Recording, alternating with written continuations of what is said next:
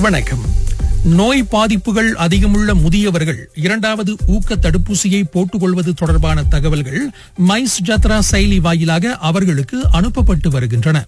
அவற்றை பெற்றவர்கள் அதில் பட்டியலிடப்பட்டுள்ள தடுப்பூசி மையங்களில் முன்பதிவு செய்து கொள்ளலாம் என சுகாதார அமைச்சு கூறியது.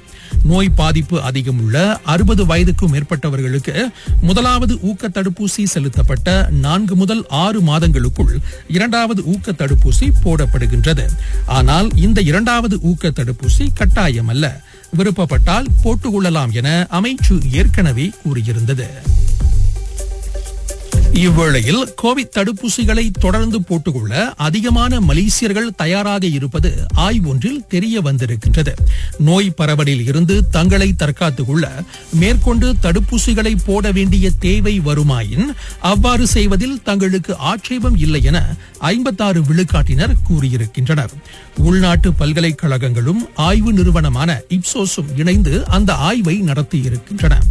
கூடுதல் தடுப்பூசிகளை போட்டுக்கொள்ள தயாராகி இருப்போரில் பதினெட்டு முதல் முப்பது வயது வரையிலானவர்களே அதிகம் என்றும் அந்த ஆய்வு கூறுகின்றது. அனைத்து எதிர்க்கட்சிகளையும் ஒரே குடையின் கீழ் கொண்டு வரும் முயற்சியில் பிரிகாத்தா நேஷனல் கூட்டணியுடன் ஒத்துழைக்கும் பேச்சே எழவில்லை என்கிறார் டிஏபி பொதுச் செயலாளர் ஆந்தனி லோ பதினைந்தாவது பொது தேர்தலை எதிர்கொள்ள எதிர்க்கட்சிகள் ஓரணியில் திரள வேண்டும் என்பதுதான் பேச்சு. பிரிகத்தா நேஷனல் எதிர்க்கட்சி அல்ல ஆளுங்கட்சியின் ஒரு பகுதி. அப்படி இருக்கையில் அக்கூட்டணியுடன் ஒத்துழைப்பதா என ஆண்டனிலோ கேள்வி எழுப்பினார்.